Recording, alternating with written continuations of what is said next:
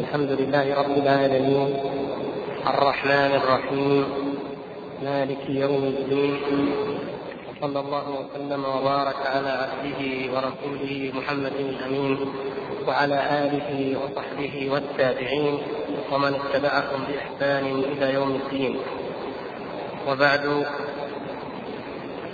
ما زلنا في شرح الفقرة المتعلقة بإثبات الخلة والمحبة، وهي الفقرة الثانية والستون من متن العقيده الصحويه، وسوف نكمل إن شاء الله تبارك وتعالى في هذا اليوم ما بدأناه في الأسبوع الماضي، على أننا نذكر الإخوان قبل الشروع في الشرح، لأن الأسبوع القادم إن شاء الله يكون الأحد يوم ثلاثة تقريبا، ولذلك هو والذي بعده لن يكون هناك دروس. نتوقف إن شاء الله لمدة أسبوعين على أن نعاود بإذن الله تعالى الدرس في يوم الأحد الموافق للعشرين إن شاء الله تعالى بحول الله. تفضل.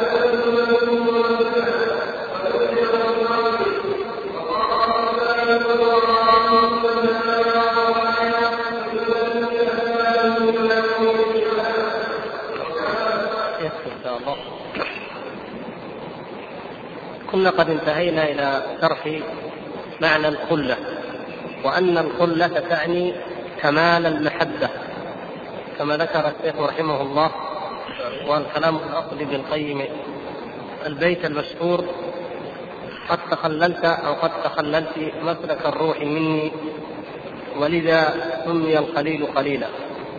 فالخلة هي غاية المحبة وكمالها في لغة العرب. وجاءت الأحاديث أيضا وجاء الشرع والدين شاهدا لذلك، ولهذا نجد الأحاديث التي سنذكرها إن شاء الله تعالى تدل على اختصاص الرسول صلى الله عليه وسلم والخليل عليه الصلاة والسلام، اختصاصهما بصفة الخلة مع الله سبحانه وتعالى، مع أنهما يحبان وأحباء الكثير كما سيبين إن شاء الله. وعلم بذلك علو درجة الخلة وكمال رتبتها من رتب المحبة. لكن يقول الشيخ رحمه الله: ولكن محبته وخلته كما يليق به تعالى. فالله تبارك وتعالى عندما نرد على الذين يقولون إنه لا يحب ولا يحب لأنه لا مناسبة بين الخالق والمخلوق حتى يكون بينهما محبة، أو كما يقول الذين يؤولون صفات الله إن الله تعالى لا يحب، قالوا لماذا؟ لأن المحبة غليان أو انفعال أو عاطفة أو كذا تقع، كل هذه الأوصاف التي يطورون فيها أو يقصرون في حق من في حق المخلوق. هذه المحبة البشرية، هذه محبة المخلوق، لكن محبة الله تبارك وتعالى وخلته كما يليق بجلاله لا تستلزم ولا تستدعي ما ترونه نقصا أنتم بالنسبة لمحبة المخلوقين.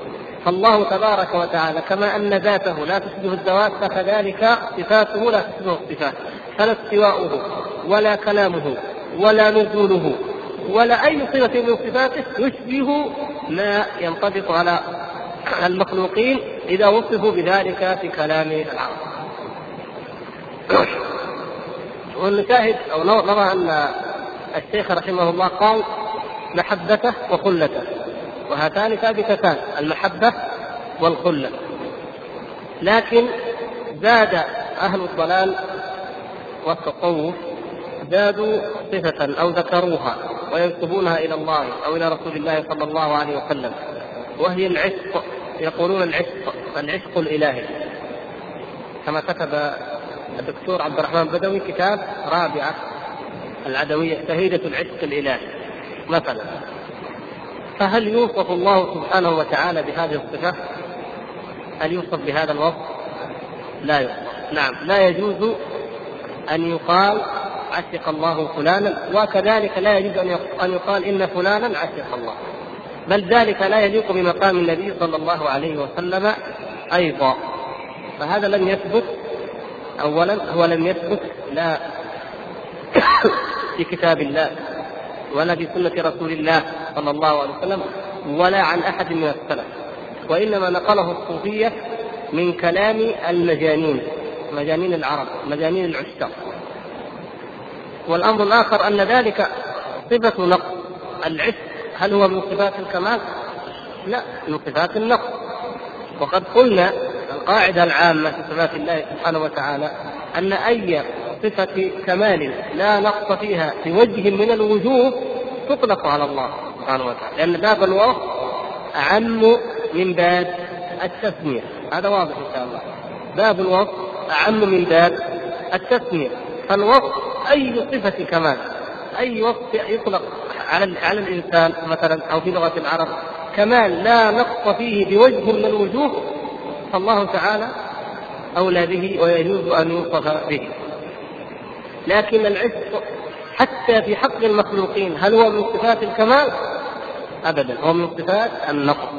وإن كتب من كتب وألف من ألف في العشق كما يسمون الحكماء من اليونان وغيرهم، وإن قال من قال من شعراء العرب من العشاق والمجانين وأشباههم إن العشق كمالات وإن العشق فضائل وإن وإن كل هذا الكلام لا قيمة له في ميزان أهل الكمال الحقيقي أو في ميزان أهل الحكمة وأهل الأخلاق الحقيقية. فالعشق صفة نقص ولا يوصف به الله ولا يوصف به رسول الله صلى الله عليه وسلم أيضا. وأما ما يقوله الصوفية وأشباهه وما يردده العامة وخاصة في حق الرسول صلى الله عليه وسلم، فهذا من من المنكر الذي يجب أن يحمى جنابه صلى الله عليه وسلم منه كما يكتبون على اللوحات وعلى العبارات عاتق النبي صلى عليه اللهم صل وسلم. لا يعني محبه، لو قالوا محبه نعم هكذا تعبدنا الله تعالى بمحبته صلى الله عليه وسلم. لكن هم من منزع الصوفية أو مأخذهم في ذلك، هم يرون أن العرب يتعلقون ويتولهون ويتيمون بالمحبوبة، وهي مخلوقة من البشر قد لا تساوي شيئا، يعني مجرد عشق. يعني مثلا كثير هذا لما تعلق بعزة مثلا، يقال لعبد الملك بن مروان لما رآها وجد امرأة لا تختلف عن أي امرأة بل قد تكون أقرب إلى القبح، تعجب سأل كثير، كان الجواب شعر أيضا إنه المهم إنه كل واحد يوم عشر، يعني العشق مداحكة وفنون لا يخضع لمعيار العقل. قد يعتق الإنسان أي شكل من الأشكال، قد يعتق ما يستقبحه غيره ويستبشعه وهكذا. ف يعني بالنسبة للرأى الصوفية رأوا أن هذا واقع في حق الناس في حق المعشوقات والمحبوبات، فقالوا ينصرف هذا، الأولى أن ينصرف هذا إلى الله وإلى رسول الله صلى الله عليه وسلم هكذا بإطلاق، دون أن ينظروا أن هل ذلك نقص، هل ذلك يليق بالله ويليق برسول الله صلى الله عليه وسلم أو لا يليق. ومن هنا امتلأت دواوين وكتب التصوف بما في دواوين الغزل عند العرب، فأصبحوا ينقلون الأبيات. وصل ذلك أيضا على سبيل أحيانا المجاز أو التظرف، يعني أكثر من ذلك ابن الجوزي رحمه الله في مواعظه، فكان يأتي بأبيات مهيار وأبيات غيره وينقلها، وحتى ابن القيم رحمه الله كثيرا ما ينقل بعض الأبيات لكن على سبيل الاستعارة، يعني استعير هذه الأبيات في مثلا كأبيات المجنون عندما يتحدث عن محبوبته وعن ديارها، فيستعيدها ابن القيم رحمه الله إلى مكة وإلى الكعبة وإلى المشاعر وأشبه ذلك. لكن الصوفية خرجوا بذلك حتى أصبحوا يخاطبون الله سبحانه وتعالى، خرجوا عن المألوف عن مسألة كونه استعارة إلى أنهم أصبحوا يخاطبون الله سبحانه وتعالى ويتعبدون ويبتهلون إليه بأبيات غزلية، كما كان السدي يقول إن بيتا أنت ساكنه غير محتاج إلى السرج وخليلا أنت إلى آخره، قد أتاه الله بالفرج يعني وجهك المأمول حجتنا يوم يأتي الناس بالحجج. يعني الشبلي سمع رجلا يتغزل في جارية أعجبته ويقول هذا الكلام في محبوب له، وجهك المأمول حجتنا يوم يأتي الناس بالحجج، أعجبته قال وجه الله هو المطلوب عندما يأتي الناس، فركب الأبيات كلها وأصبح يناجي الله تعالى بها. يعني مثل هذه كل كل شيء نخرج عن طوره، لو بقيت على سبيل الاستشهاد الاستعارة في النقل أحيانا لقبلت، أما إذا خرج الشيء عن طوره وعن حده فإنه لا يجوز. والمقصود هو أن وصف العشق لا يطلق على الله تبارك وتعالى ولا على رسوله صلى الله عليه وسلم، بخلاف المحبة والخلة فإنها ثابتة في كتاب الله وسنة رسوله صلى الله عليه وسلم، وكذلك الغيرة وهي ستأتي إن شاء الله في آخر هذا الكلام ونذكرها بأدلتها. قال ويشهد لما دلت عليه الآية الآية الكريمة وهي قوله تبارك وتعالى واتخذ الله إبراهيم خليلا، هذا المقصود بقوله الآية، ما ثبت في الصحيح عن أبي سعيد الخدري عن النبي صلى الله عليه وسلم أنه قال لو كنت متخذا من أهل الأرض خليلا لاتخذت أبا بكر خليلا ولكن صاحبكم خليل الله. النبي صلى الله عليه وسلم كما ثبت ذلك عنه في الصحيحين وغيرهما ذكر هذا الحديث أكثر من مرة، ورواه عنه أكثر من صحابي هذا الحديث. ومن ذلك رواية جندب بن عبد الله رضي الله تعالى عنه قال سمعت النبي صلى الله عليه وسلم قبل أن يموت بخمس، هذا في صحيح مسلم، كان ذلك في آخر حياة النبي صلى الله عليه وسلم قبل أن يموت بخمس أي بخمس ليال، ويقول وهو يقول إني أبرأ إلى الله أن يكون لي منكم خليل، إني أبرأ إلى الله أن يكون لي منكم خليل ولو كنت متخذا، أو قال فإن الله تعالى فإن الله تعالى قد اتخذني خليلا كما اتخذ إبراهيم خليلا. النبي صلى الله عليه وسلم يعلن أنه لا خليل له من هذه الأمة، ويأتي بأقوى لفظ يدل على ذلك، فلم يقل ليس لي منكم خليل، بل قال إني أبرأ أن يكون لي منكم خليل، براءة. هذا فيه كمال النفي، استكمال العدم، وتأكيد ضد ذلك، تأكيد ضد ذلك، وهو أن الخلة خاصة به لربه سبحانه وتعالى، فهي منه صلى الله عليه وسلم لربه أو بينه وبين ربه سبحانه وتعالى. ثم قال ولو كنت متخذا خليلا لاتخذت أبا بكر خليلا، أو لاتخذت ابن أبي قحافة خليلا. فالنبي صلى الله عليه وسلم يقول ذلك ليبين أمرا آخر، وهو أن أحب الخلق إليه صلى الله عليه وسلم هو أبو بكر رضي الله تعالى عنه، كما في الحديث المتفق عليه لما سأله عمرو بن العاص رضي الله تعالى عنه من أحب الناس إليك؟ قال عائشة. قال ومن الرجال؟ قال أبوها. فهو يحب صلى الله عليه وسلم وعنده هذه المحبة، وغاية من يحب من الصحابة أبو بكر رضي الله تعالى عنه، ومع ذلك ليس أبو بكر رضي الله تعالى عنه خليلا، لم يتخذه النبي صلى الله عليه وسلم خليلا، بل هو أخ له في الإسلام، حبيب له وصاحبه، كما ذكر الله تعالى في القرآن. قال وقاله النبي صلى الله عليه وسلم في رواية أخرى قال ولكن أخي وصاحبي، في رواية ابن عباس ولكن أخي وصاحبي، في رواية أخرى قال ولكن أخوة الإسلام ومودته. فأبو بكر رضي الله تعالى عنه هو بهذه المنزلة بالنسبة للصحابة. وكون هذا الكلام يقال قبيل وفاة النبي صلى الله عليه وسلم فيه إشارة عظيمة إلى منزلة أبي بكر رضي الله تعالى عنه، وإلى أحقيته أن يستخلفه المسلمون على القول الراجح الذي سوف نتعرض له فيما بعد إن شاء الله، وهو أن أبا بكر رضي الله تعالى عنه استخلف بإجماع الأمة، لكن الأمة أجمعت عليه بناء على ماذا؟ بناء على النصوص في أفضليته. فلا نقول إن النبي صلى الله عليه وسلم استخلف عينه خليفة من بعده، ولكن نقول أيضا، ولا نقول أيضا أنه لم يرد نص في ذلك، إنما نقول ماذا؟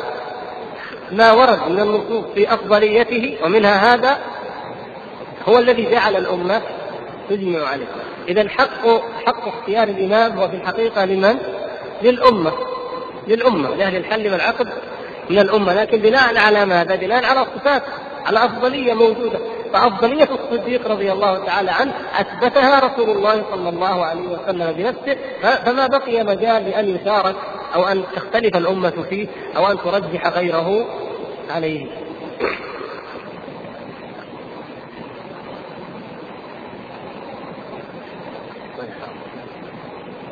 ثم قال ألا وإن من كان قبلكم كانوا يتخذون قبور أنبيائهم وصالحيهم مساجد. انظروا أيضا، هذا من شدة حرصه صلى الله عليه وسلم على أمته وكمال شفقته وعنايته بهم، فإنه نبه إلى هذا قبيل وفاته صلى الله عليه وسلم، إذ العادة عند من كان قبلنا عند اليهود والنصارى أنه إذا مات منهم النبي أو العبد الصالح اتخذوا قبره مسجدا، والنبي صلى الله عليه وسلم يقول ذلك قبيل وفاته. لماذا؟ لينبه، ليحذر من هذا العمل.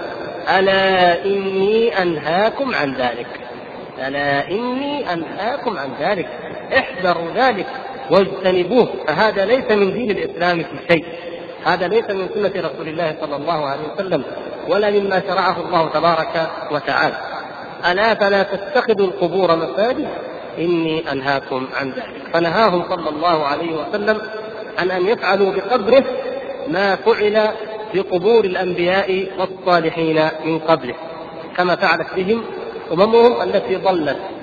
يبدأ الأمر تعظيما للميت ومحبة فيه وزيارة لقبره، ثم يصل إلى أن يدعى الله ويعبد الله عند قبره، ثم يؤول إلى أن يعبد الميت وأن يدعى الميت وأن يستغاث به ويستجار به، حتى أصبح من العجب العجاب.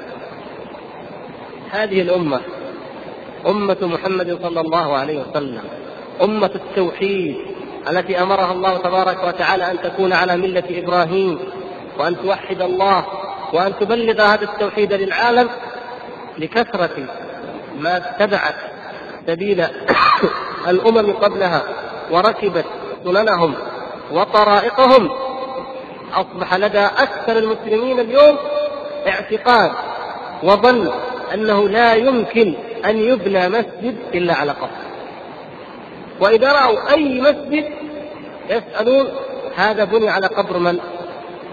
يعني لو جاء بعضهم أو كثير منهم لو جاءوا إلى هذا المسجد لسألوك القبر هذا ضريح من؟ من الولي اللي فيه؟ لم يعد يخطر على قلوبهم إلا أنه أي مسجد فهو على قبر. وقد جربنا في الحج يسألوننا يسألوننا يقولون الكعبة هل هي على قبر إبراهيم أو إسماعيل أو على قبر من بني؟ بيت الله الذي جعله الله سبحانه وتعالى أول بيت وضع للناس ليعبد وحده لا شريك له، وصل بهم الظن إلى حد أنه لا يطاف به ولا يسعى عنده ولا يعظم إلا لأنه بني على قبر إبراهيم أو إسماعيل. انظروا كيف تغلغل الشرك وهذه البدعة الضلالة، تغلغلت في أذهان الناس، في أذهان من؟ في أذهان أمة التوحيد وأمة محمد صلى الله عليه وسلم التي حذرها وأنذرها ونهاها عند موته أن تفعل به كما فعلت الأمم بأنبيائها من جهة قبورها، وامتثل ذلك الصحابة الكرام وظل الناس على ذلك قرونا والحمد لله، وهم ممتثلون لهذه السنة ولأمره صلى الله عليه وسلم. ثم أحدث ما أحدث وعم أكثر البلاد حتى أصبح اليوم من حجج عباد القبور الإجماع. سبحان الله، إذا قيل لهم قالوا ومن الأدلة الإجماع، فإنك ترى بلاد المسلمين شرقا وغربا وكذا وكذا إلا هذه الطائفة الوهابية أو الخوارج أو أو إلى آخره، هي التي لا تعظم القبور ولا تبني المساجد على القبور. سبحان الله. وهذا في كلام رسول الله صلى الله عليه وسلم وفي تحذيره وفي نهيه. ولهذا لما جاء أحد الدعاة، ذهب أحد إلى إلى أحد البلاد يقول فأردت أن أعلمهم عقيدة التوحيد وخشيت أن أبدأ بمسألة القبور في أحد البلاد في جزيرة العرب، شديدو التعلق بالقبور بشكل فظيع جدا في أحد إحدى المناطق المشهورة بهذا هذه العبادات الشركية. يقول هذا الأخ فأردت أن ألطف معهم فقلت لا لا أقرأ لهم لا كتاب التوحيد ولا فتح المجيد ولا شيء من هذا، وإنما أقرأ لهم بصحيح البخاري. قال فأخذت صحيح البخاري وأخذت أقرأ هذا الحديث، هذا حديث في صحيح البخاري، فاستنكره الناس وكادوا أن يضجوا. ثم قام واحد منهم وقال ما هذا الكتاب؟ قال هذا كتاب الإمام الصحيح الإمام محمد بن إسماعيل البخاري المتوسط سنة كذا، يعني حتى يورينه قديم قبل ما تظهر الوهابية. فغضب الرجل الزمجر قال آه حتى البخاري وهذا، صلى الله العفو والعافية. قال هكذا حتى البخاري وهذا، من كثرة ما أسببوا في قلوبهم الشرك ومخالفة أمره صلى الله عليه وسلم. هذا هذا من كلام رسول الله صلى الله عليه وسلم. الله المستعان على حال هذه الأمة. فإذا نفى النبي صلى الله عليه وسلم بذلك في هذه الأحاديث الصحيحة أن يكون له خليل، وفي ذلك يعني إلا الله سبحانه وتعالى أن يكون له خليل من خلقه، وفي ذلك دليل على كمال رتبته صلى الله عليه وسلم وعلو مقامه في عبادة الله سبحانه وتعالى، فإنه حقق كمال العبودية حتى وصل به الحال إلى أن يكون خليلا للرحمن سبحانه وتعالى. فهذه الدرجة درجة عليا عظيمة لا يبلغها أحد، إنما هما خليلان فقط اللذان وصلا إلى هذه الدرجة العظيمة بحيث أنه لا خليل لهما إلا الرحمن سبحانه وتعالى. ومن ذلك أيضا نستنتج الرد على الذين يرون أنه بحب الله أو بالعشق كما يسمونه يمكن أن يصل العبد إلى أعلى الدرجات كما يزعمون، ويركب على ذلك ضلالات ضلالات لا نهاية لها، منها أنه قد تسقط عنه التكاليف كما يقولون.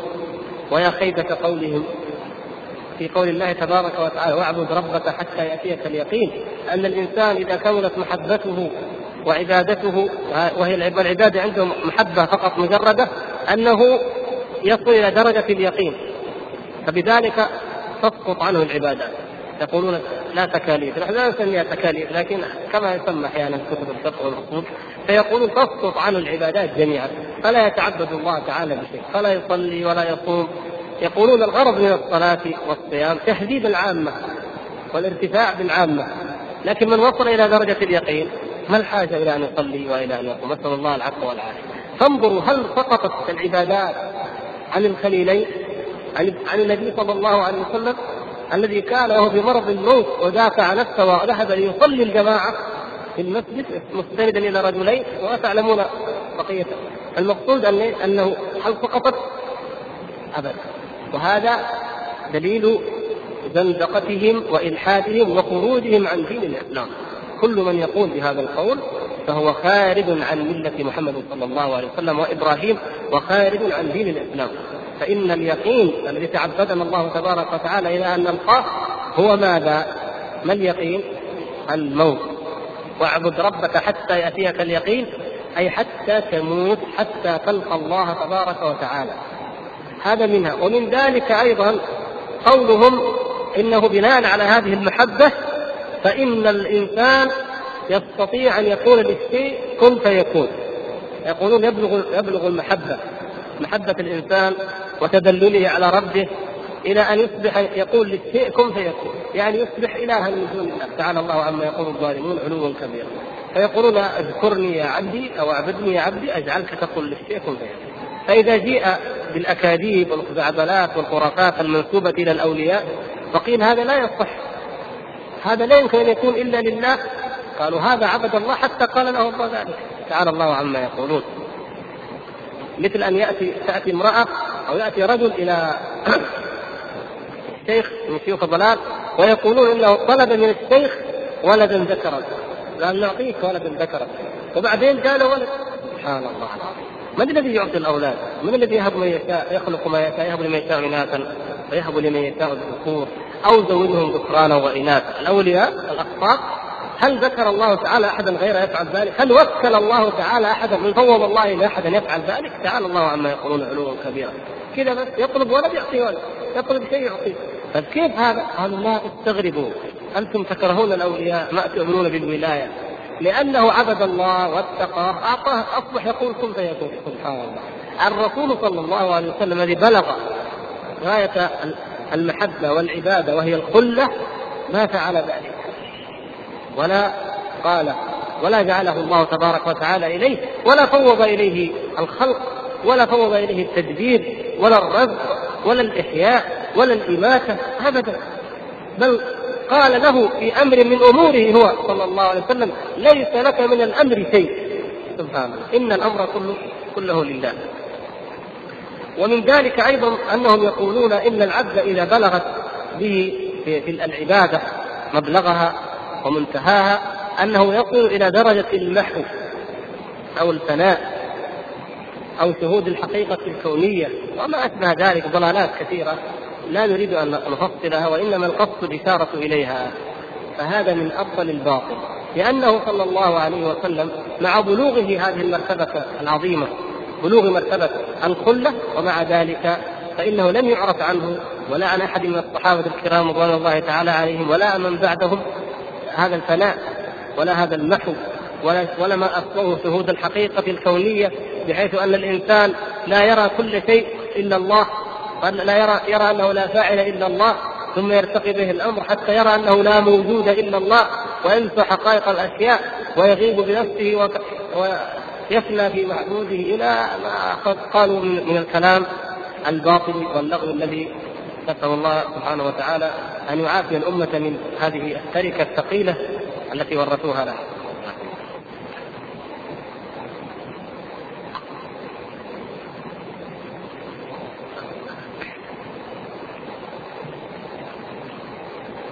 قال رحمه الله: فبين صلى الله عليه وسلم أنه لا يصلح له أن يتخذ من المخلوقين خليلا، وأنه لو أمكن ذلك لكان أحق الناس به أبو بكر الصديق.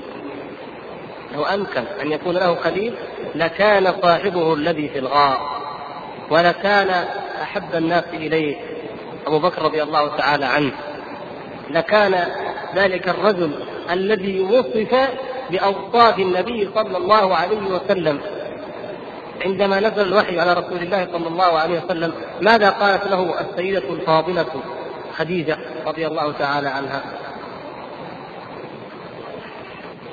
لا يخزيك الله بإنك أيوة نعم تقري الضيف وتصل الرحم وتحمل الكل وتعين على نوائب الحق.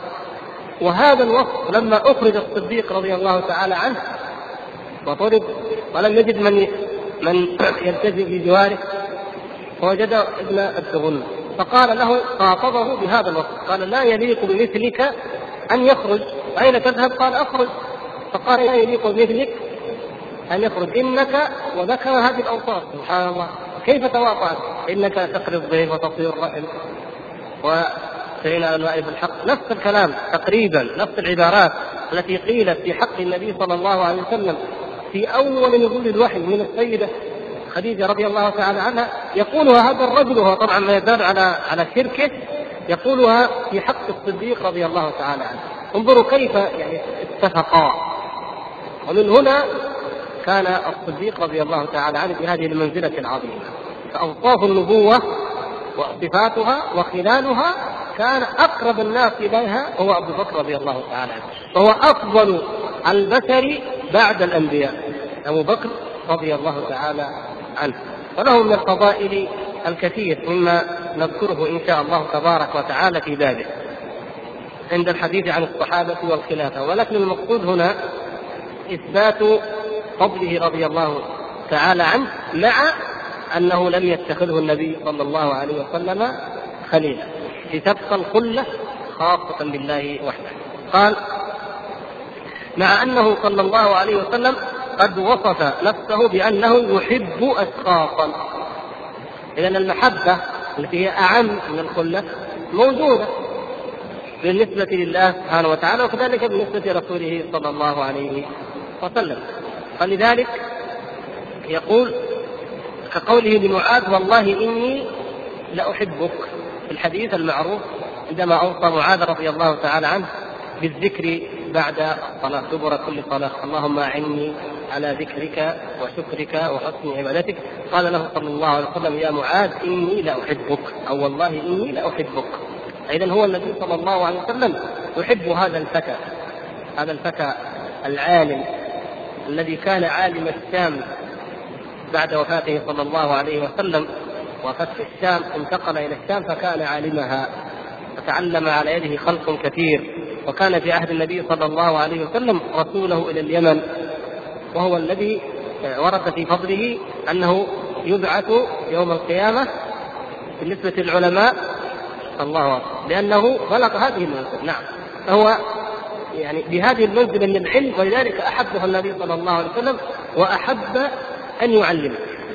إذن هو يحب صلى الله عليه وسلم بعض الصحابة، وهو يحب كما ذكر أيضا هنا. قال وكذلك قوله للأنصار، وكان زيد بن حارثة حب رسول الله صلى الله عليه وسلم. قوله في الأنصار ماذا؟ من أحب الأنصار فبحبي أحبهم. نعم، إذن هو صلى الله عليه وسلم يحب الأنصار. وقوله لزيد بن حارثة مولاه كان يسمى إيه؟ حب رسول الله صلى الله عليه وسلم. وأسامة بن زيد كان يقال له حب ابن حبه، حبه ابن حبه، لأنه كان يحبه صلى الله عليه وسلم. وزيد يحب، ولما لا يحب زيد الذي اختار رسول الله صلى الله عليه وسلم على أهله، اختار المصطفى المختار صلى الله عليه وسلم على الرجوع مع الأب وما إلى الإخوان وإلى الديار وإلى الأصحاب، ثم آمن به صلى الله عليه وسلم مع أول من آمن، فكان صلى الله عليه وسلم يحب، وكذلك يحب ابنه أسامة. وكما قال وقال لعمرو بن العاص لما قال له أي الناس أحب إليك؟ قال عائشة. أي الناس أحب إليك؟ قال صلى الله عليه وسلم عائشة أم المؤمنين الصديقة بنت الصديق، هذه هي حبيبة رسول رب العالمين صلى الله عليه وسلم، أحب الخلق إليه صلى الله عليه وسلم.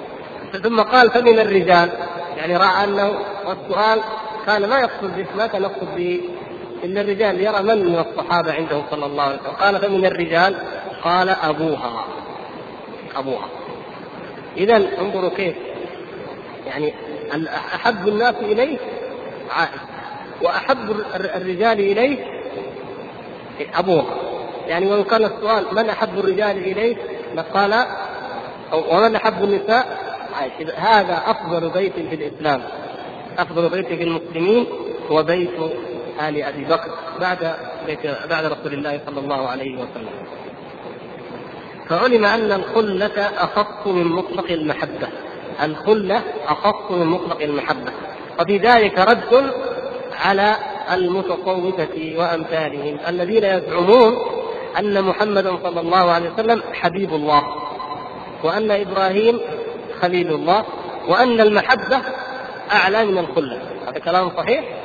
غير صحيح. هذه كل الأدلة التي ذكرناها تدل على أن هذا الكلام غير صحيح، لكن هم يرون أن محمد صلى الله عليه وسلم حبيب الله، وأن أخص صفاته في نظرهم هو المحبة، لأنهم هم يتعبدون الله كما قلنا بماذا؟ بالمحبة المطلقة. وكذلك يظنون أنهم يبالغون إذا بالغوا في حق رسول الله صلى الله عليه وسلم وعظموه أن يقولوا هو حبيب الله، حبيب رب العالمين، حبيب الله. ولذلك يعني يستخدمون كلمة الحبيب أكثر مما يستخدمون كلمة الرسول صلى الله عليه وسلم. لا شك أن الرسول صلى الله عليه وسلم حبيب الله، لكن هو أفضل من ذلك كونه خليل الله. والخلة والمحبة إنما كانت بكونه جاء أو مستكملا الفضيلة العظمى، وهي إيه؟ الرسالة، الاصطفاء، الاختيار للرسالة. فأعظم أوصافه صلى الله عليه وسلم في الحقيقة هي ماذا؟ هي العبودية والرسالة. العبودية التي لما كمل مراتبها ما أعلى مراتبها الخلة، هذه اللي نحن فيها على مراتب العبودية، أن وصل إلى درجة أن يكون خليلا للرحمن سبحانه وتعالى. وكمل أيضا وكان أكمل الرسل من جهتين، من جهة أنه خاتمه صلى الله عليه وسلم، فرسالته عامة للناس جميعا ثم أيضا رسالته عامة إلى يوم القيامة، باقي إلى يوم القيامة لا ناسخ له. فلم يبعث بعده رسول إلا وهو لقوم محدودين وفي وقت محدد قبله. نعم، لم يبعث رسول قبله إلا وهو محدود القوم ومحدود الزمان حتى يبعث نبي آخر، ولكن النبي صلى الله عليه وسلم هو أكمل الرسل بالرسالة، وكذلك هو أكمل الخلق بالعبودية. فإذا أراد أحد أن يعظم النبي صلى الله عليه وسلم يثني عليه، فأعظم ثناء عليه أن يصفه بماذا؟ بأنه عبد الله ورسوله. فإذا قلت قال رسول الله صلى الله عليه وسلم كما كان يقول الصحابة الكرام والتابعون والعلماء، هذه كتب السنة بين أيدينا، أفضل ولا لما تقول قال الحديث؟ ما قلنا ما هو حديث، لا حديث، ما قلنا ليس حديث الله، لكن أيهما أفضل وأبلغ في المدح والثناء؟ نعم، هذه وصف الرسالة الذي لا يتركه فيه أحد. كما هو الحال إذا قالوا سيدنا، فنقول سيدنا محمد، أيهما أفضل أن تقول اللهم صل وسلم على سيدنا محمد أو تقول على عبدك ورسولك محمد؟ أيهما أفضل وأبلغ في المدح؟ نعم، سيدنا هذه وقت يشترك فيه كل الناس تقريبا، وكل الناس كل قوم لهم سيد، والله تعالى في القرآن وألف يا سيدها لدى الباب، ما في زوجها سيدها. فرعون كان سيد قومه، ما في مشكلة. كان أبو سفيان، أبو جهل كان أبو جهل من سادات قريش أو سيد قريش، في مشكلة؟ كلام صحيح ولا لا؟ السيادة لا تستدعي أو لا تستلزم المدح في ذاته، سيد أي قوم زعيمهم وكبيرهم، سواء كان ممدوحا أو مذموما هو سيدهم، لكن عبده ورسوله هذه ما يخالفه ولا يتركه فيها أحد في علو الدرجة، يعني الرسل صلوات الله وسلامه عليهم فيهم عبودية ورسالة، لكن أفضلهم في ذلك محمد صلى الله عليه وسلم. ولهذا كما مر قال عيسى عليه السلام في حديث الشفاعة: اذهبوا إلى محمد، قال إيه؟ عبد غفر الله له ما تقدم من ذنبه وما تأخر. عبد أول شيء لو استكمل درجة العبودية، لو كان هناك وصف أعظم لقاله المسيح عليه السلام، لأن ذاك اليوم يتخلى كل الناس، وآخر من يتخلى هو أولو العزم يتخلون، وآخر من يتخلى منهم عيسى عليه السلام. فيقول عبد، اذهبوا إلى محمد عبد، يعني العبد الكامل، عبد كامل حقق العبودية. ثم قال غفر له ما تقدم من ذنبه وما تأخر، فاستكمل أيضا هذه الدرجة المغفرة عند الله سبحانه وتعالى. ولهذا يقول ابن القيم رحمه الله تعالى في الفوائد، يقول: لما كمل افتقار رسول الله صلى الله عليه وسلم إلى ربه عز وجل احتاجه الناس، أو كمل احتياج الناس إليه في الموقف الذي يتخلى عنه فيه يتخلى عنهم فيه كل أحد. أكثر الناس افتقارا إلى ربه في الدنيا كان الرسول صلى الله عليه وسلم، وهذا حقيقة العبودية، حقيقة العبودية الافتقار. فكان صلى الله عليه وسلم يضرع إلى الله سبحانه وتعالى ويعبد ربه عز وجل حق العبادة. فلما أن, أن كان منه ذلك كمل واشتد افتقار الناس وحاجة الناس إليه، حيث تخلى من دونه، تخلى أولو العزم من الرسل صلوات الله والسلام عليهم أجمعين. إذن الخلة أخف من مطلق المحبة، وإن كانت هي من درجاتها، لكن مطلق محبة الخلة أخف منها وأعلى درجة. قال: والمحبوب والمحبوب بها لكمالها يكون محبا لذاته لا لشيء آخر، يكون محبا أو محبوبا لذاته لا لشيء آخر، إذ المحبوب لغيره هو مؤخر في الحب عن ذلك الغير. ومن كمالها لا تقبل الشركة ولا المزاحمة، يعني يصبح يصبح الخلة محبوب لذاته لذاته والله سبحانه وتعالى هو الذي يستحق أن يحب لذاته. لكن بقية الخلق غاية المحبة يستحقون غاية الحب وكمال المحبة لذاته. لو نظرت فوجدت أن غاية الخلق بقية الخلق لا يحبون إلا ليه؟ لأسباب، لغيره، لأن الله أمر بحبهم، لأن هذا من الدين، يعني في سبب المقصود. لكن الله سبحانه وتعالى هو الذي يحب لذاته سبحانه وتعالى. قال: ومن كمالها أنها لا تقبل الشركة ولا المزاحمة، يعني من يحقق كمال المحبة بتحقيق الخلة فلا شريك ولا مزاحمة في قلبه، يعني بالنسبة للمحب. لكن بالنسبة لمن يحب، يعني مثلا بعض الإخوان ساعة الدرس الماضي أبو هريرة رضي الله تعالى عنه قال: أوصاني خليلي، يعني من؟ يعني رسول الله طبعا. طيب هل في هذا معارضة ومخالفة مع هذه الأحاديث؟ تقول لا، يعني النبي صلى الله عليه وسلم لا خليل له اتخذه هو إلا الله، لكن الناس يتفاضلون في محبتهم للنبي صلى الله عليه وسلم، حتى قد يكون منهم بل ينبغي أن يسعوا وأن يجتهدوا أن يكون الرسول صلى الله عليه وسلم خليلا لهم، بمعنى تبلغ محبته في قلوبهم غاية الرتبة وأعلى درجات المحبة. إذن لا تعارض بين هذا وبين ذاك. يقول: ففيها كمال التوحيد وكمال الحب بالنسبة لله سبحانه وتعالى، كمال التوحيد وكمال الحب، وهذا ما حققه الخليلان. ولذلك يقول: ولذلك لما اتخذ الله إبراهيم خليلا، لما اتخذ الله إبراهيم عليه السلام خليلا، وكان إبراهيم قد سأل ربه أن يهب له ولدا صالحا فوهب له إسماعيل، فأخذ هذا الولد شعبة من قلبه، فغار الخليل على قلب خليله أن يكون فيه مكان لغيره، فامتحنه به بذبحه. هذا الكلام من معنى أو مأخوذ بتصرف من كلام ابن القيم رحمه الله في المدارس. إبراهيم اتخذه الله تبارك وتعالى خليلا فبلغ به الكبر عتيا ولم يولد له، فسأل الله سبحانه وتعالى أن يهب له الذرية أو ولدا صالحا، وكانت لديه هاجر التي هي أمة في الأصل جارية، فرزق منها رزق منها من؟ إسماعيل.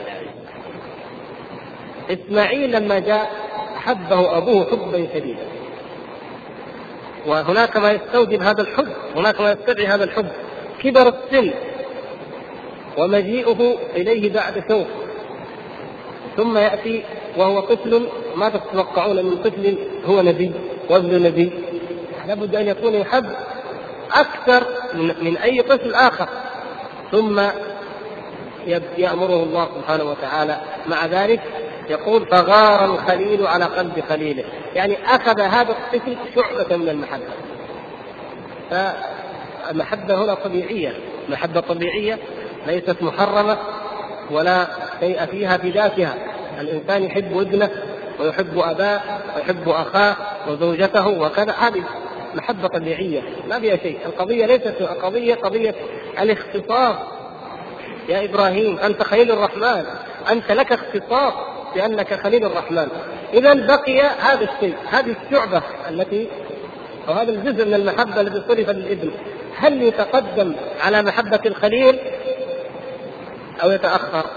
وهنا الامتحان، ويبتلى المرء على قدر دينه على قدر إيمانه، يبتلى فابتلي وامتحن الخليل عليه السلام على قدر إيمانه، هل يبقى لأحد مهما كانت منزلته ودرجته في قلبك شيء من المحبة إذا أمرك الله؟ أخي على طريق الحق هنا منتصف الشريف محبة الله، ادعى قوم المحبة فأنزل الله تبارك وتعالى قل إن كنتم تحبون الله فاتبعوني يحببكم الله. فهذه آية الامتحان، هذه آية الامتحان، امتحن الله تعالى مدعي المحبة بها. يمكن أي إنسان يقول أنا أحب الله، أنا أحب الرسول، اللهم صل وسلم، أحب فلان. العبرة بماذا؟ العبرة في العمل، في الطاعة، في الامتثال. فمن هنا لم تكن المحبة مجرد عاطفة هيماء هائجة هكذا الإنسان يتغنى ويظن أنه يحب، المسألة عبادة، طاعة، انقياد، إذعان، استسلام لرب العالمين سبحانه وتعالى. ولهذا وصف الله تعالى إبراهيم ادعى ربه بقلب سليم، سلم من الشرك ومن الموالاة والمعاداة إلا لله وفي الله، وسلم من محبة غير الله إلا لله، فلم يقدم أبدا حب أحد على حب الله سبحانه وتعالى. فكان ذلك الامتحان لإبراهيم الخليل عليه السلام أن يذبح ابنه، ابنه من؟ إسماعيل. وهنا يعني ننبه إلى أن هذا هو القول الصحيح في المسألة، وهو أن الذبيحة إسماعيل عليه السلام، لا كما يزعم اليهود وأخطأ من تبعهم أيضا من المفسرين بدعوى أن الذبيحة إسحاق. إسماعيل هو الذي بقي مع هاجر في الصحراء هناك حيث لا أحد إلا الله سبحانه وتعالى، تركهم لله سبحانه وتعالى، فلم يضيعهم الله، بل فجر بئر زمزم تحت قدمي إسماعيل عليه السلام. فهو ابنه ذكره، لأنه قبل إسحاق، قبل إسحاق. ولذلك هم لما في نفس التوراة المحرفة موجودة بلديهم الآن يقولون ماذا؟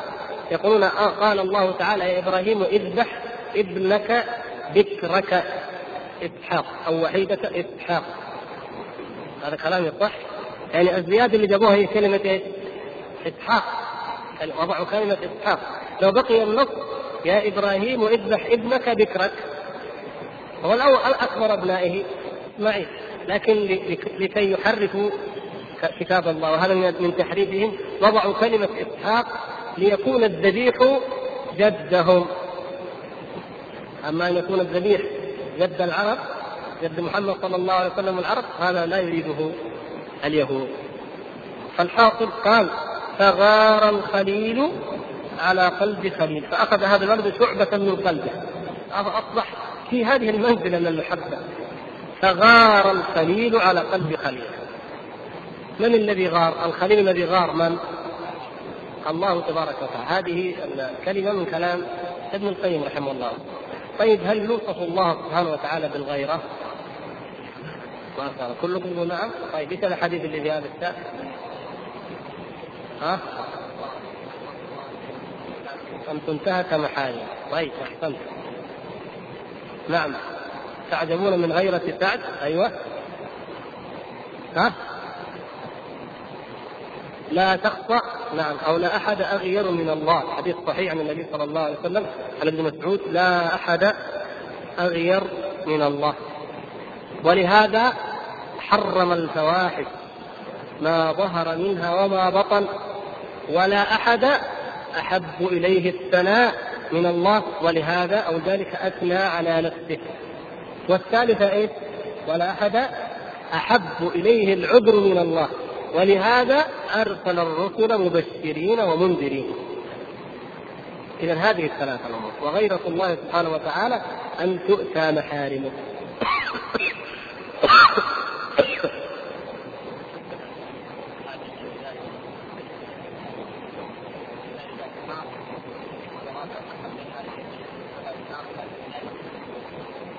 لا، الذي يحب لذاته غير هذا الكلام. الذي يحب لذاته بمعنى لا يحب لسبب آخر، لا يحب لسبب آخر.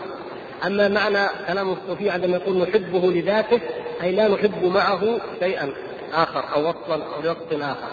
فرق بين لذاته أي من غير سبب، وبين لذاته أي وحده لا يشركه شيء. يعني فعندما نقول إن الله تعالى يحب لذاته، أي ليس لسبب آخر، إنما هو مستحق لذلك سبحانه وتعالى. أما غيره فلا بد من سبب معين، ليس لا لم يستكمل أن يكون محبا محبا ومحبوبا لذاته. لكن قول الصوفية إن نحب الله لذاته معناها إيه؟ الأسباب. لا، يعني لا لا نخاف عذابه ولا نرغب في ثوابه، وهذا معنى آخر. فعلى كل حال إذا اتضح الفرق، المهم أن يعرف ما فرق بين ضلال أولئك وهذا. أنا أرجع إلى موضوعنا، وهو أن الله سبحانه وتعالى نعم يغار، ولا أحد أحب إليه أو ما أحد أحب أغير من الله سبحانه وتعالى. ومن غيرته حرم الفواحش ما ظهر منها وما بطن. من غيرة الله سبحانه وتعالى حرم الزنا، وحرم الخمر، وحرم القتل، وحرم الربا، وحرم كل الفواحش ما ظهر منها وما بطن. ومن محبته سبحانه وتعالى للثناء، لأن يثنى ويذكر بالمحامد إذ هو أهل الحمد والثناء، أنه أثنى على نفسه سبحانه وتعالى أيضا، ويحب أن يثنى عليه عز وجل. وإذا أثنى عليه كان ذلك من أسباب استجابة الدعاء لمن أثنى عليه ودعاه. إذا أثنى عليه العبد يوما كفاه من تعرضه الثناء. وأيضا هو سبحانه وتعالى لا أحد أحب إليه العذر منه. انظروا كيف هناك حكمة نتلمسها من هذا الحديث. من غيرة الله سبحانه وتعالى غير عظيمة، كما جاء في الحديث الآخر يقول النبي صلى الله عليه وسلم تعجبون من غيرة سعد، لأنا أغير منه والله أغير منه. الله سبحانه وتعالى لديه هذه الغيرة، وهي أعظم من غيرة أي مخلوق من المخلوقين. هذه الغيرة يأتي معها أنه لا أحد أحب إليه العذر من الله، ولولا ذلك لعجل بالانتقام ممن يرتكبون الفواحش، ممن يعصونه سبحانه وتعالى، ممن لا يبالون بمخالفة أمره ونهيه. لكن سبحان الله، مع هذه الغيرة العظيمة أيضا لا أحد أحب إليه العذر من الله. يعذر إلى الخلق، يعذر إليهم بالنذر، يعذر إليهم بالرسل. ومن ذلك أن الأنبياء أو الرسل أو الدعاء يقيمون الحجة على الناس، والله سبحانه وتعالى قبل ذلك لا يعذبهم، وما كنا معذبين حتى نبعث رسولا. فالرسل بعد أن يبعثوا ويكذبوا ويتم الإعذار يعذب من كفر بهم ومن كذبهم. قبل ذلك لا. وأيضا مع غيرته سبحانه وتعالى إذا ظهرت الفواحش وظهر الفساد لا يهلك أهل قرية تعمل فيها الفواحش وأهلها مصلحون، ما دام فيها مصلحون، ما دام فيها من يسعى للإصلاح مع وجود الفساد، فإنه سبحانه وتعالى مع هذه الغيرة لا يهلك هذه القرية. لما؟ لوجود المصلحين، فهؤلاء المصلحون يقومون مقام الأنبياء، يعذرون إلى الله سبحانه وتعالى. فإذا طردوا وكذبوا وأخرجوا كما يطرد الأنبياء ويخرجون، كما قيل أخرجوا آل لوط من قريتكم إنهم مناطق تطهرون، أخرجوا فمحضت الأرض للمفسدين، حلت بهم البلايا والمحتمل، نسأل الله العفو والعافية. فالحمد لله الذي جعل مع هذه الغيرة ذلك الإعداد.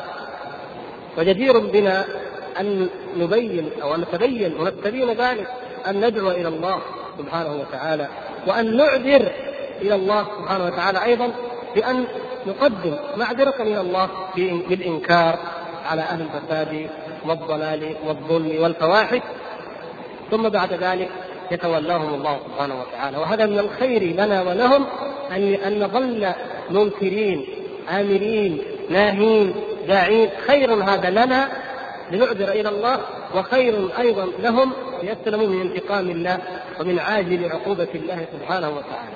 لكن بعد أن تقوم الحجة وبعد أن يقع الإعذار، لو تمحضت الأرض أو مكان لو تمحض بالشر لابتلاه الله سبحانه وتعالى ولزلزل عليه ودمره، وما يعلم جنود ربك إلا هو، أنواع عظيمة، ليس شرطا أن يكون خسا ولا إغراقا ولا صاعقة كصاعقة عاد وثمود، أنواع أنواع القلق النفسي هذا من أشدها، والأيد جزء منها، الحروب الطاحنة تسلط بعضهم على بعض، ضياع تشتت الأسر وضياع النساء وتمرد الأمور التي عذب بها وتعذب بها الأمم الكافرة اليوم، ونرى ذلك العذاب، نسأل الله العفو والعافية. ومع ذلك فإن رحمة الله سبقت غضبه، ومع ذلك فباب التوبة مفتوح، ومع ذلك فإن الله هو الغفور الودود، وقالها سبحانه وتعالى، وقال قبلها إن الذين كفروا المؤمنين والمؤمنات ثم لم يتوبوا، قال ذلك في حق من ارتكب أبشع جريمة تتخيل في التاريخ، وهو أن يحرق أولياء الله والموحدون العابدون الداعون إلى عبادة الله، أن يحرقوا بالنار، تخد لهم الأقاديم ويلقون في النار هكذا بهذا الشكل. ومع ذلك يعرض الله تبارك وتعالى التوبة على هؤلاء الفاعلين، ومع ذلك وهو الغفور الودود سبحانه وتعالى. ولهذا نجد كرم الله سبحانه وتعالى وسعة فضله، مع أنه غني غني عن العباد، غني عن عبادتهم، غني لا تضره معصيتهم كما لا تنفعه طاعتهم سبحانه وتعالى. وفي مثل هذه الحالة، في مثل حالة الخليل عليه السلام مع ابنه إسماعيل عليه السلام، نفس الشيء، الله تبارك وتعالى غني عن أن يراق دم إسماعيل أو حتى الأضاحي أو الهدي، لن ينال الله لحومها ولا دماؤها ولكن يناله التقوى منكم. الله غني سبحانه وتعالى، لكن المراد أن نحقق نحن البشر الكمال في عبادة الله بقدر ما يستطيع الإنسان، أن يعبد الله سبحانه وتعالى حق عبادته، وأن يرغب إليه ويرهب منه، ليكون عبدا له سبحانه وتعالى. إذ الخير للإنسان، الخير في هذا، والمحتاج والمفتقر افتقارا ذاتيا إلى ذلك هو هذا الإنسان، فهذا أيضا من فضله سبحانه وتعالى. حتى هذه الابتلاءات التي يتعرض لها الرسل ويتعرض لها الدعاة، هذه من فضل الله سبحانه وتعالى على هذا الإنسان، ليبلغ هذا الإنسان أقصى ما يمكن يصل إليه في عبودية الله التي هي سعادة الدارين، وينال بها الفوز في الدنيا والآخرة. قال فامتحنه بذبحه ليظهر أو ليظهر سر الخلة في تقديمه محبة خليله على محبة ولده، فلما استسلم لأمر ربه وعزم على فعله فظهر سلطان الخلة في الإقدام على ذبح الولد إيثارا لمحبة خليله على محبته، نسخ الله ذلك عنه. يعني هناك المطلوب أو المراد ما هو؟ هل هو مجرد رقة الدم؟ لا، ليس المطلوب لا في هذه الحالة ولا في حالة في أي إنسان يضحي أو يهدي هديا، ليس القصد هو إراقة الدم، مجرد أن الدم يراق وانتهى. المقصود ماذا؟ حصول العبودية والإذعان والانقياد والتقوى من القلب لهذا الخالق العظيم سبحانه وتعالى. فإبراهيم عليه السلام استكمل هذا الشرط، تله للجبين يعني أضجعه وأخذ السكين حدها وجاء وضعها وأخذ يحز، يعني كل ما من شأن أن يكون الأمر قد انتهى فعله إبراهيم عليه السلام. ولهذا قال له ربه تعالى قد صدقت الرؤيا، خلاص الرؤيا ماذا رأى في المنام؟ إن يرى في المنام أني أذبحك، ذبحت يا إبراهيم، أنت أنت فعلت أنت.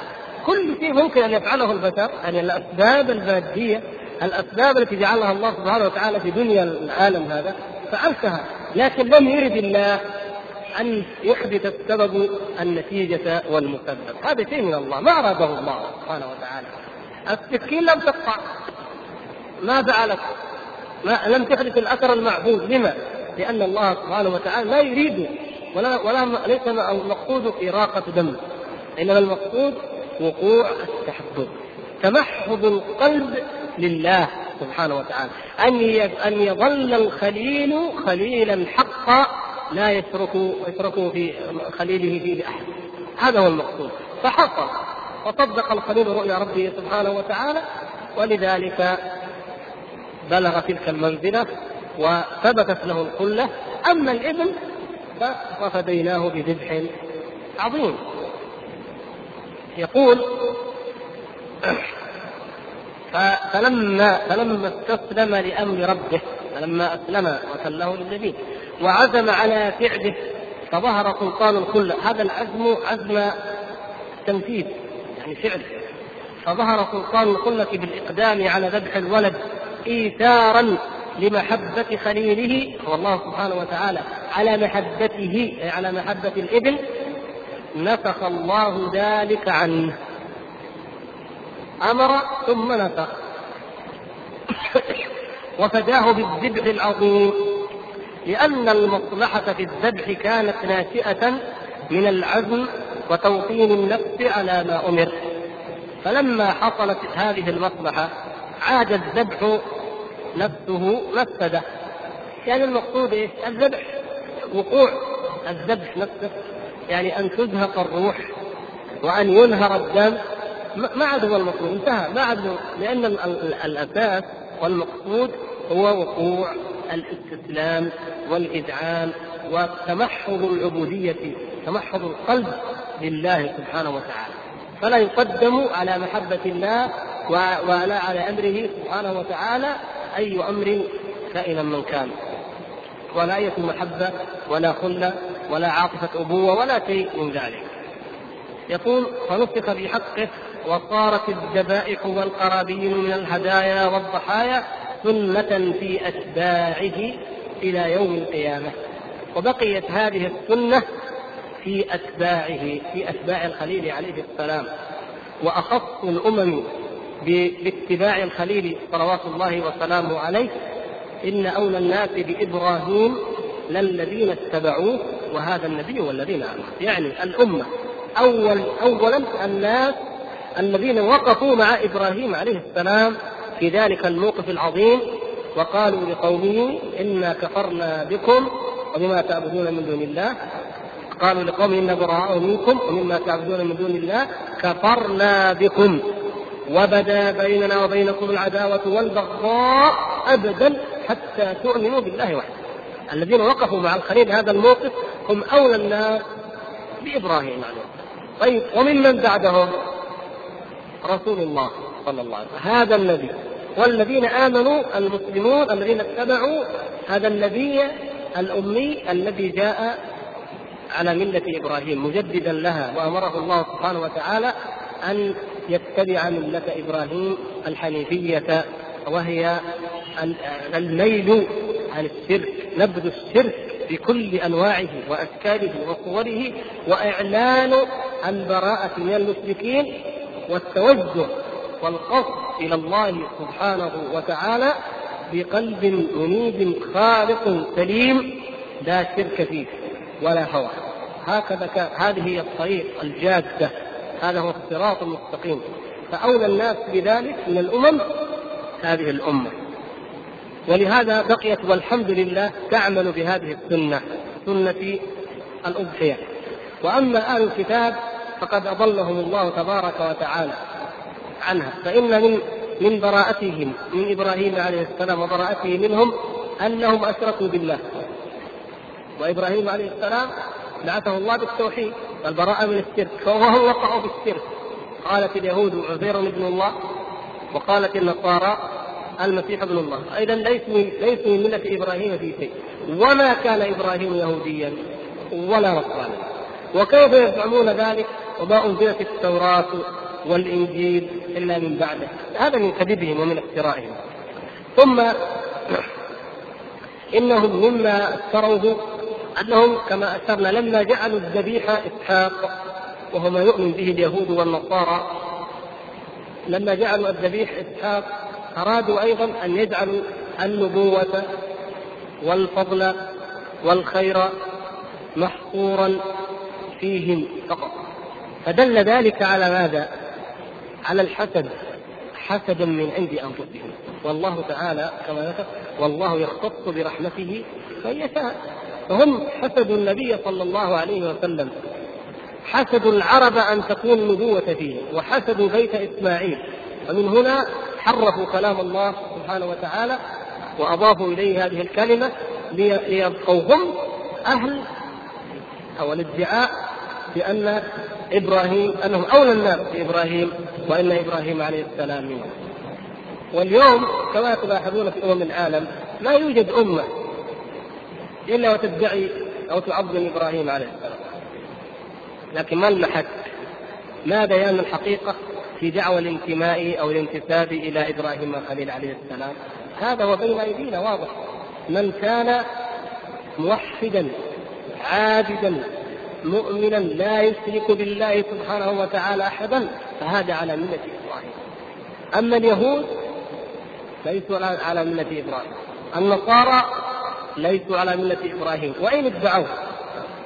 الذين وقعوا في الشرك من هذه الأمة ليسوا على ملة إبراهيم عليه السلام، والذين يوالون ويعادون لغير الله ليسوا على ملة إبراهيم عليه السلام، وهكذا. لكن ملة إبراهيم عليه السلام هذه توحيد الله والولاء لله وحده، والمعاداة معاداة أعداء الله، والجهر بذلك وإعلانه والصدع به. بالنسبة لأهلها للمتبعين، أهي واحدة أم متفاوتة؟ المتبعون لملة إبراهيم عليه السلام السائرون على نهجه في توحيد الله والسلامة من الشرك والبراءة منه وأهله وإعلان العداوة لهم، هل درجاتهم متفاوتة أم منزلة واحدة ودرجة واحدة؟ هذا وهذا الذي يحتاج أن نحتاج أن نفهمه. نعم، متفاوتة. أعلى الناس في اتباع ملة إبراهيم عليه السلام من هو؟ الرسول صلى الله عليه وسلم. نعم. ثم الصحابة أبو بكر، يعني درجاتهم في الإيمان، درجاتهم في الإيمان أن ملة إبراهيم هي هذا الدين الذي شرعه الله سبحانه وتعالى لنا. ثم يتفاوت الناس في ذلك، يتفاوتون إلى متوسط الإيمان، إلى ضعيف الإيمان، إلى فاقد الإيمان، نسأل الله العفو والعافية. وفاقد الإيمان هو الذي يشرك بالله ويوالي أعداء الله ولا يعلن ولا يتبرأ منهم بل يواليهم، وربما أعلن البراءة من أولياء الله ومن أهل التوحيد والإيمان، هذا فاقد الإيمان. وذاك محقق الإيمان الذي يعلنها ويمتثلها كما كان الخليل عليه السلام، هذا الذي حقق الإيمان مع تفاوت أهل الكمال في الكمال. وبينهما أناس، يعني قد يضعف إيمان الإنسان فلا يصدع كما صدع الخليل لاحظتم كيف يا اخوان؟ قد يضعف ايمانه فلا يكون ولاءه ومحبته وانقياده كالخليل. اكثر الناس ضعاف الايمان بالنسبه الى الخليل عليه السلام والى محمد صلى الله عليه وسلم الى من بعده. والمقصود بذلك هو ان نبين التفاوت التفاوت في الاتباع، فالتفاوت حق. ومذهب اهل السنه والجماعه في الايمان انه يزيد وينقص، وان الناس يتفاوتون فيه، بل الانسان الواحد يتفاوت الايمان. انت تجد نفسك في وقت من الاوقات من القوه ان تقول الحق وان تصدع به وان لا تخشى بالله يوم تلائم، وتجد نفسك حالا من الضعف لا تستطيع ان تقول الربع، بل ربما عشر ما كنت تقول في وقت قوه الايمان والصفات. ومن هنا نعرف سر مساله مهمه يجب ان نعلمها في هذه من امور الايمان المهمه في مذهب اهل السنه والجماعه، التي لها اهميتها ويترتب عليها أحكام وأمور كثيرة في واقع الناس وفي حالهم. فليس من استكمل كمن فقد، وليس الكل إما أن يستكملوا وإما أن يفقدوا الإيمان أو الاتباع لملة إبراهيم عليه السلام.